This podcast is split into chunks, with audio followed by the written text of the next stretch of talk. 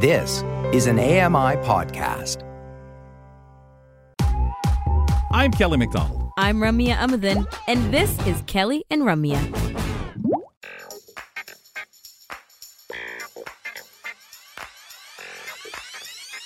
Taxes. What is it called? TurboTax, the really popular program. Uh, whatever it was. Huh? Still around, right? Yeah, I think so. I don't, I, I don't pay haven't attention to commercials, so I don't know. okay. Anyway, side note, but I tried it and it was successful. Like, CRA didn't come back and say, what the heck is this? So I guess it was fine for that year. They haven't got around to you yet. Please stop. I don't want to think about them coming here They'll four years later year knocking two or on seven years. knocking on my inbox being like, um, that tax you did, that was unintelligible. Anyway. Well, but they would say to you, it was admirable that you gave it a try. Good Appreciate effort. the accessibility Good quote. effort. Good efforts, but you owe us 500. Yeah, right. What? No, it's too late. There's got to be a, you know, um, what do you call that? Notwithstanding clause or something on this, right? Where you. Oh, no, there isn't for taxes. No. Even if someone does it for you and makes a mistake, it's still your fault. On line 1700 here. Talking about how ignorant we are and just telling everybody about it. But anyways, all that to it. say that I never went back to doing the taxes that way. I, I just went to my accountant after that. It was a lot of work. Wasn't Join willing to put it in. hmm Yeah, that's what your accountant says every time is cha-ching. Yeah, exactly. Folks, let's chat about the world of wellness, folks. This is Health and Wellness with Frances Wong.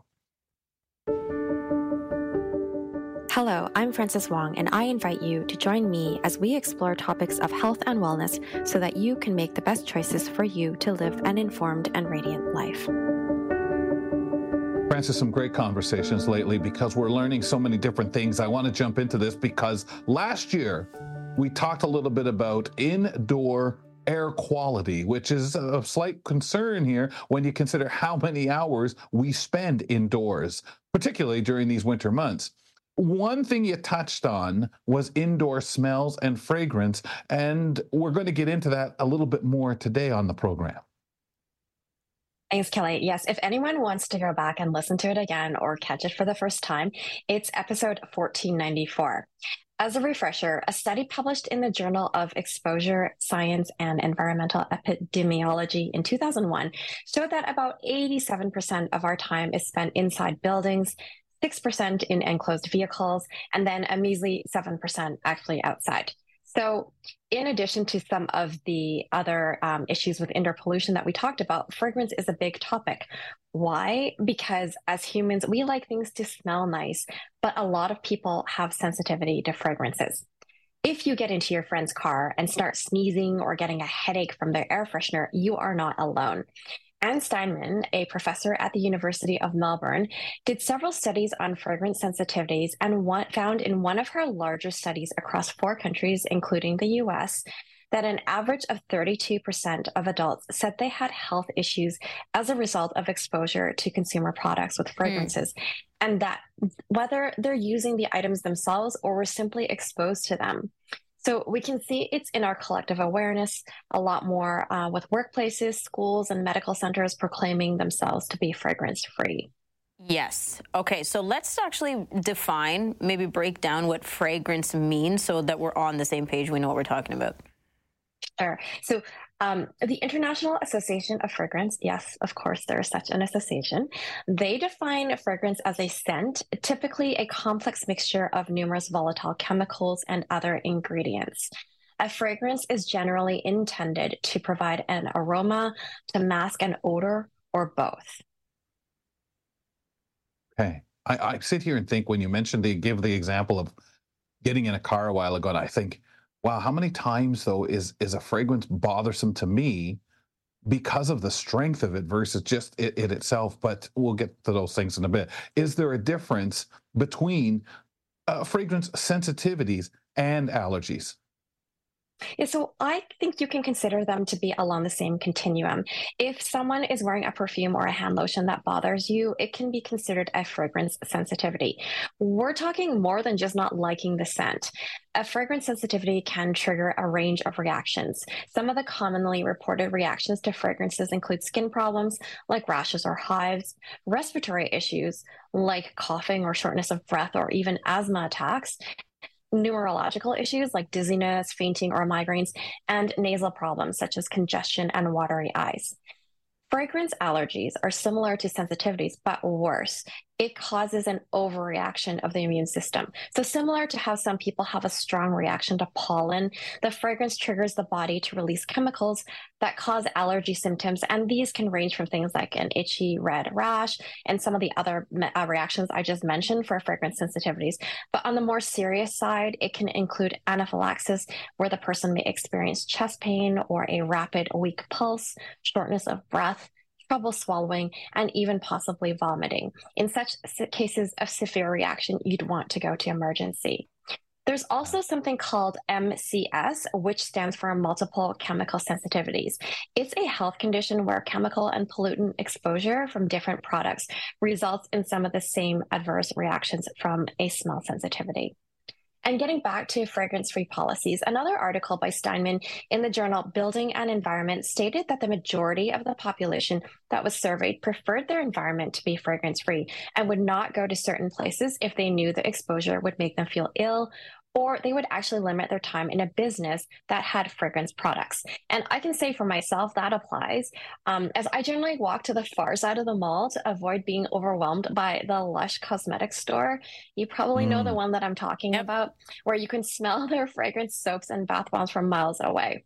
Mm. And not to discriminate, but for those who do love Lush, um, if you live in Vancouver, they just opened their first Lush spa on Robson Street. It's the first of its kind in Canada. Ooh, okay. Cool shout out. Um, so I'm very curious because, you know, you're talking a lot about fragrance allergies, and I feel like now we hear a lot more, at least anecdotally, uh, and when we talk about fragrance free environments too, about fragrance uh, sensitivities, right? Where people are like, we, we can't tolerate the actual sense. Um, but the allergy part is really interesting to break down. So is there a difference between natural and synthetic fragrances that could contribute to people's allergies, I guess. Yeah, so this is the perfect segue because I don't have the same repulsive response to the fragrances I smell when I walk by another body shop, Sage Natural Wellness. This is a health and wellness store that sells body care products like soaps and deodorants, along with essential oils and diffusers. They use 100% natural plant based products. And I think that because it's natural, that my body just doesn't get that same kind of reaction that I can get from synthetic fragrances. Synthetic fragrances, on the other hand, are made of materials such as alcohol and petrochemicals to recreate natural scents. And of course, the answer to the question why is it all comes down to the dollar. Synthetic fragrances are based on formulas, so it's easier to get that right consistency each time. It's less resource intensive and also much less expensive to make. And let's not forget about the fact that companies don't even have to disclose what ingredients they use in fragrances because it's considered a trade secret. Wow. But isn't this why we have rules and regulations? Doesn't Health Canada require the labeling of, you know, with ingredients of those products? While that is true for most things, Kelly, there are two important things that I will address. And one is that, as I mentioned, the industry claims that fragrances are trade secrets due to the intellectual effort required um, to create the fragrance compositions. And so um, trade secrets are necessary to protect their intellectual property. Because of this claim, many consumer product regulations, and this is globally, have specifically exempted fragrance from ingredient disclosure requirements.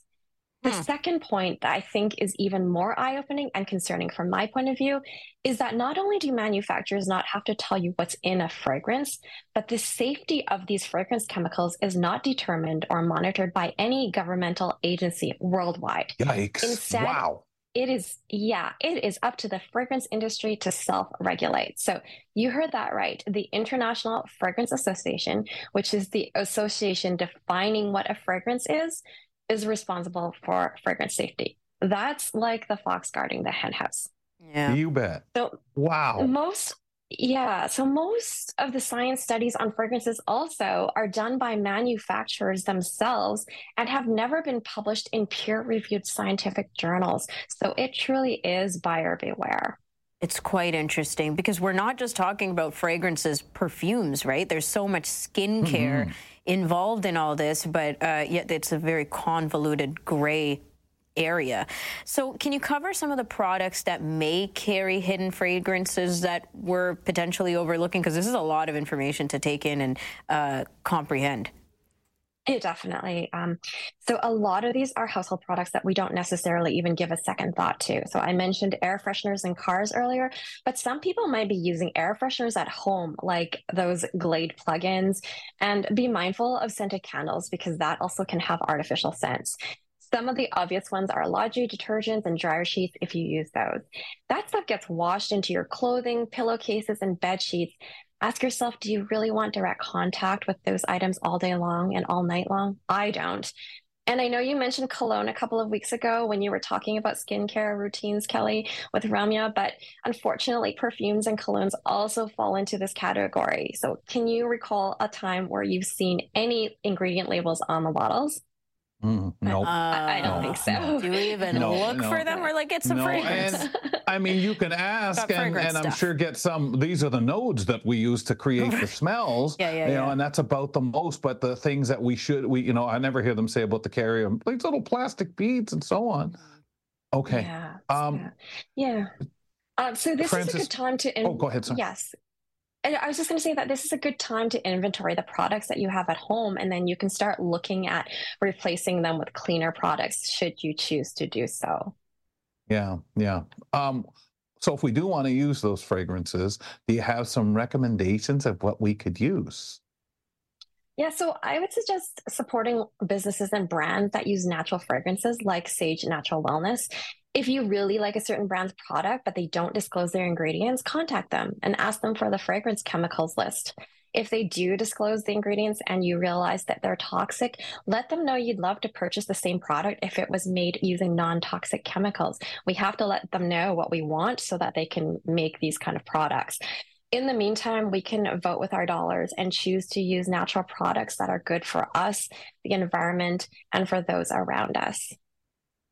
Yeah, a lot of people working hard to create, and I mean, you might even be lucky enough to stumble across something that is made more natural, that has a similar scent, or Well- just say, "Look, I just don't want to do that. I don't want." yeah, it's something to uh, you know, to have about. something that's eh, yeah, and uh, uh, you know, there's so many natural things that are made and potent enough, if that's important to you, or or just give you that scent, and it's nothing like supporting local. But Frances, you know, we'll hear the oh, but the cost, but yet people will run out and spend massive amounts of money on the name brand. hmm Yeah, that's true. We're going to get into this a little bit more um, next time we chat. We're going to talk a little bit more about um, essential oils and fragrances further. So, if people want to go the natural route and, and understand why we want to go that way, uh, we'll be discussing that. Yeah, it's a bit of a fad, right? Like nowadays, you're hearing more about people who um, make their own products, sell their own products, talk about natural fragrances only, natural ingredients only. And it's, as you said, we can start paying more attention to it because it's kind of uh, more in our awareness now than before, especially with fragrance free environments. And a lot of us, if it's our, our first time hearing about that, we want to be exposed to why that is. But still, I think a lot of us just take it as like a blanket um, concept of, oh, people don't like strong smells. And we don't think of it outside of that. There's a lot of detail that we talked about today, Frances, that is way beyond just the smells um, being too much. Absolutely. Yeah, yeah. And how you're going to get, if you're someone who loves the spritz, put your perfume or cologne on, are you going to find it in that natural product? Frances, wonderful. Look forward to the future conversations on this. Thank you. Frances Wong joins us bi weekly to talk wellness. Uh, we do this opposite our nutrition segment with Julia Caranchis. Canada's uh, accessibility officer, Stephanie Cadieux, just released her first report. It's called Everyone's Business, and it highlights the strides that we've made for a barrier free Canada. So, we're going to talk about where we are now, how far we still have to go, of course, and that's all after the break on Kelly and Ramya. Keep it here for more of Kelly and Ramya on AMI TV.